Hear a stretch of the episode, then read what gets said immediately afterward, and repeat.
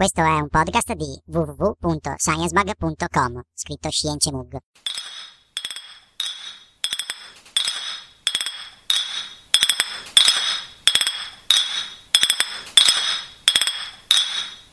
Science Bug!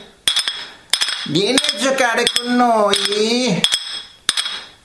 Science Mag! Vieni a giocare con noi! Science Mag! Vieni a giocare con noi! Science Mag!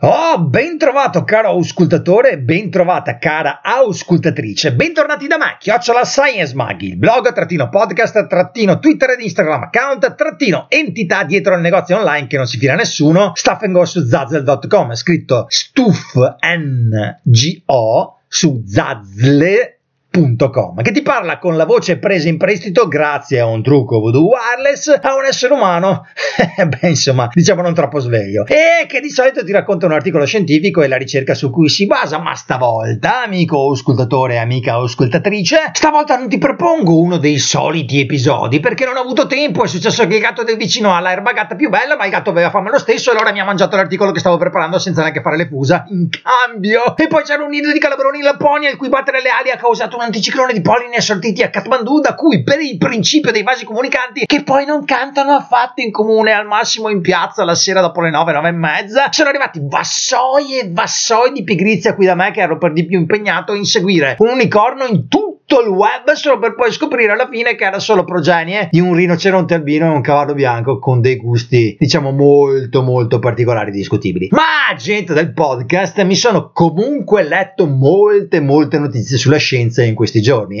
Sì. Nonostante la mia mancanza di cervello mi sono scoperto in grado di leggere. Incredibile. Ma a causa del paywall di molte riviste scientifiche e la mia pigrizia appunto non ne ho fatto degli episodi ma solo mini micro post e vignette correlate per il lato citato blog del mio multiplo io. Se volete dare un'occhiata ai suddetti post e vignette potete trovare i link nella descrizione di questo episodio. Quindi caro auscultatore e gentile auscultatrice, in questo pseudo episodio ecco per te non una, non due, bensì tre mini microstorie scientifiche che ho raccontato via vignetta ai tuoi amici lettori del blog. Partiamo!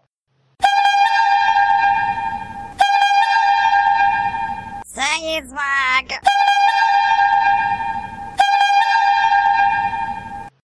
Notizia numero 1. I bombi, simpatici insetti della stessa famiglia delle api, rischiano l'estinzione e una delle cause principali è il cambiamento climatico causato dall'uomo. Questi sono i risultati di uno studio basato su dati a lungo termine e fatto su 66 specie di bombi che ronzano in Nord America ed Europa. Lo studio è stato condotto da tre scienziati dell'Università di Ottawa in Canada e dell'University College di Londra. Secondo i ricercatori, i cambiamenti climatici hanno indotto un aumento elevato della frequenza di giornate estremamente calde, che riducono la capacità dei bombi di colonizzare e occupare territori, aumentano i tassi di estinzione locale e diminuiscono la ricchezza delle specie all'interno di una regione, indipendentemente dal cambiamento o dalle condizioni d'uso del suolo. Inoltre, aggiungono i ricercatori, questo stesso meccanismo può anche contribuire ad una generale perdita di biodiversità. E cara gente del podcast, questa cosa della perdita di biodiversità sarebbe piuttosto grave per voi umani. In particolare, senza bombi e api in generale, beh, vi trovereste davvero nei guai. Dice la FAO, l'Organizzazione delle Nazioni Unite per l'Alimentazione e l'Agricoltura, infatti, che si stima che circa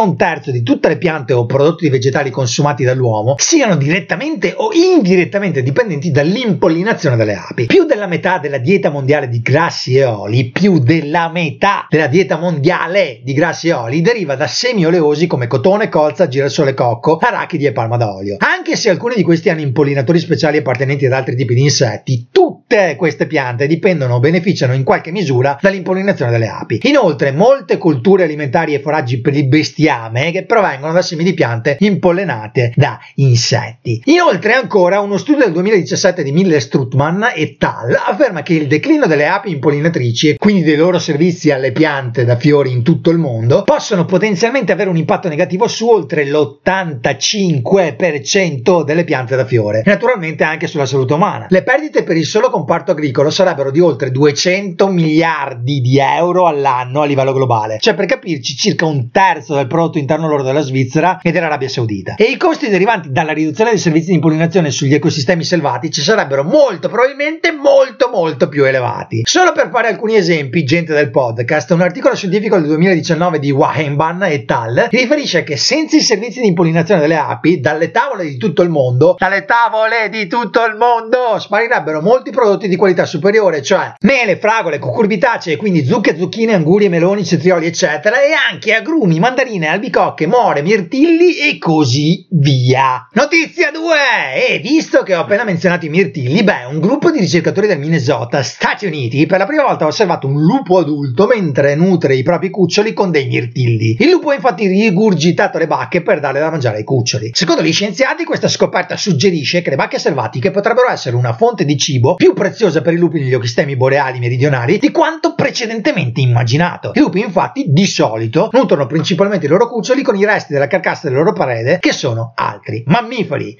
Notizia 3. La supergigante rossa Betelgeuse, che dista da voi umani circa 600 anni luce e che è destinata a diventare una supernova probabilmente in alcune decine di migliaia di anni, beh, questa supergigante rossa continua a diminuire gradualmente di luminosità, meno 25% dallo scorso settembre 2019. E gli astronomi non sanno esattamente perché, ma pensano che potrebbe essere dovuto a cambiamenti nella sua atmosfera di convezione più esterna. Il nome Betelgeuse è una corruzione dell'arabo Yad al-Jauza, che significa mano di al-Jauza, essendo al-Jauza probabilmente il nome della figura che gli antichi arabi vedevano nella costellazione in questione, probabilmente una donna. E la costellazione in questione che cos'è? È quella di Orione, di cui Betelgeuse è una delle due stelle più luminose, l'altra essendo Rigel. Le due stelle sono anche chiamate rispettivamente Alfa e Beta Orionis. La luminosità di Betelgeuse infatti è tra le 80.000 e le 100.000 volte quella del Sole. Il suo raggio è almeno il doppio delle dimensioni dell'orbita marziana, ma potrebbe anche essere grande quanto l'orbita di Giove, cioè circa 1000 volte quella del Sole. Mentre la sua massa, la sua nascita, era probabilmente di 18-19 volte quella del Sole. Ora, cari Cari ascoltatori e ascoltatrici, esaminiamo alcune informazioni di base per capire fino in fondo perché è strano che una stella come Betelgeuse stia diventando più fioca e non più luminosa. Per cominciare, rinfreschiamo la nostra nozione di cosa sia un anno luce, ok? Solo per capire meglio quanto lontano sia Betelgeuse. Un anno luce è la distanza che la luce percorre in un anno. Sono circa 9500 miliardi di chilometri, ovvero 60.000 unità astronomiche, cioè 60.000 volte la distanza che separa la Terra dal Sole. Quindi, caro essere umano in ascolto, per darti un'idea di cosa siano 600 anni luce di distanza, immagina questo scenario. Se in una realtà parallela New York fosse la Terra e Pechino fosse Betelgeuse, beh, l'ampiezza di un singolo passo fatto da te in quella realtà parallela basterebbe portarti sulla Luna in questa vera realtà di cui fai parte adesso. Ok, benone, ora torniamo a Betelgeuse e alla sua misteriosa perdita di luminosità. Betelgeuse, come detto, è una super gigante rossa. Com'è che una stella diventa una super gigante rossa? Beh, insomma, tutti sapete che le stelle sono palle di gas giganti nel profondo del cui budella c'è la fusione nucleare di atomi di idrogeno con conseguente formazione di atomi di elio. L'energia che esce dalle parti più profonde della stella è ciò che alla fine fornisce la pressione necessaria per impedire alla stella di collassare sotto il suo stesso peso. Ed è anche ciò che rende la stella una cosa luminosa e brillante nel cielo. Ora, finché la stella usa l'idrogeno come combustibile, producendo così elio, beh, è stabile ed è classificata come una stella di sequenza principale, cioè una stella nella parte stabile della sua vita e questa fase a seconda della stella, di solito, ma non sempre, dura miliardi di anni. Ma che cosa succede quando una stella esaurisce l'idrogeno nel suo nucleo?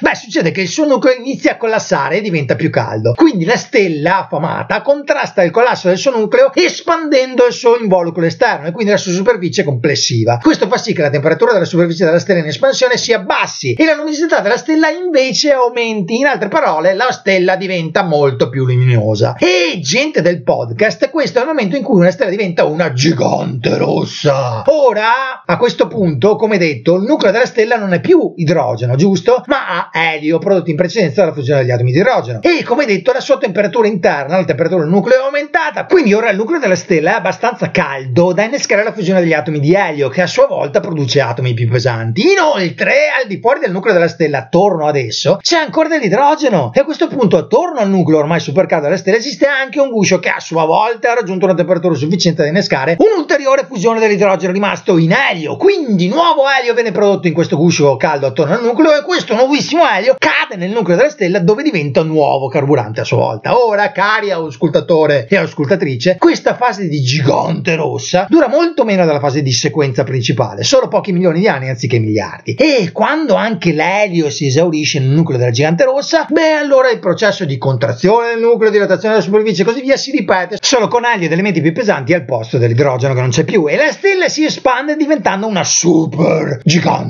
rossa. Betelgeuse è in questa fase, alla sua fine in realtà. Ormai Betelgeuse è una specie di cipolla cosmica fatta di strati di elementi sempre più pesanti, ma ma non è in grado di fondere elementi più pesanti del ferro. Quindi il nucleo di Betelgeuse è un nucleo fatto di ferro. E quando questo nucleo di ferro raggiunge una massa di circa 1.4 volte quella del Sole, la cosiddetta massa di Chandrasekhar, dal nome dell'astrofisico indiano americano che l'ha calcolata, beh gente, allora il nucleo collassa e capitano due cose. La prima cosa che capita è che i protoni ed elettroni sono tanto pressati gli uni sugli altri da formare neutroni e neutrini. E sebbene i neutrini elettricamente neutri di solito non interagiscono con la materia, a densità così mostruose in realtà causano una gigantesca pressione verso l'esterno. La seconda cosa che capita quando il nucleo di ferro collassa è che gli strati esterni della stella cadono verso l'interno, verso il nucleo. Quindi c'è una contrazione generale della stella, ma proseguendo con il processo, alla fine il nucleo smette di collassare perché i neutroni sono ormai permuti troppo stretti tra di loro e così gli strati esterni in contrazione alla fine si schiantano sul nucleo stesso e bang! E poi gli strati esterni rimbalzano e questo crea enormi onde d'urto che si estendono verso l'esterno esterno. Così gente, il risultato finale della combinazione della gigantesca pressione esterna dei neutrini e delle onde d'urto appena menzionate che vanno verso l'esterno è che quello che è fuori dal nucleo stellare viene distrutto in una gigantesca esplosione, 10 miliardi di volte più luminosa del Sole, tanto luminosa quanto intere galassie per settimane e che impiega mesi o di due anni per svanire. Sì, gente del podcast, sto parlando di una supernova. Beh, una supernova di tipo 2 per essere precisi. E caro auscultatore e cara auscultatrice, per aggiungere altre informazioni, l'immensa quantità di energia rilasciata in una supernova è tanta da permettere la fusione nucleare di atomi di elementi anche più pesanti del ferro. Quindi è ciò che crea cose come oro, argento, zinco, uranio e così via. Cosette che a loro volta si diffondono nello spazio e finiscono per far parte di pianeti come la tua amata Terra. E se ti stai chiedendo, caro auscultatore cara auscultatrice, cosa succede al nucleo della stella dopo l'esplosione finale, beh, questo dipende dalla sua massa rimanente. Se questa massa è inferiore a due o tre masse solari, allora il nucleo dell'ex supergigante rossa diventa una stella di neutroni. Ma se la sua massa residua è superiore a due o tre masse solari, allora il nucleo diventa un mitico buco nero. Quindi, gente del podcast, per riassumere, una supergigante rossa come Betelgeuse non dovrebbe perdere luminosità come sta facendo. E astronomi e cervelli spaziali vari assortiti sono per questo molto perplessi. PS, comunque, nell'ultimo periodo, la simpatica scherzosa stella Betelgeuse, a quanto pare, ha riacquistato parte del suo splendore. Ok, caro ascoltatore cara ascoltatrice, questo è quanto. Poi io sto già lavorando, eh. Sto già lavorando a un nuovo episodio normale. Fino ad allora, ricordati di, se ti va, iscriverti e o mettere qualche stella a questo podcast e o lasciare un commento sul blog e o fare un giretto sul mio negozio online. Stuff Go scritto stuffngo su zazzle.com scritto zazzle.com così puoi vedere se qualcosa ti piace e o supportare questo progetto facendo clic sul pulsante dona nella home page del blog e poi facendo appunto una donazione. Alla prossima! Ciao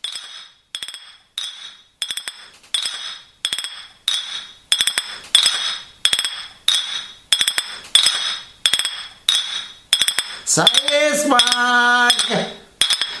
Vieni a giocare con noi! Science Mag! Vieni a giocare con noi! Science Mag! Vieni a giocare con noi! Science Mag!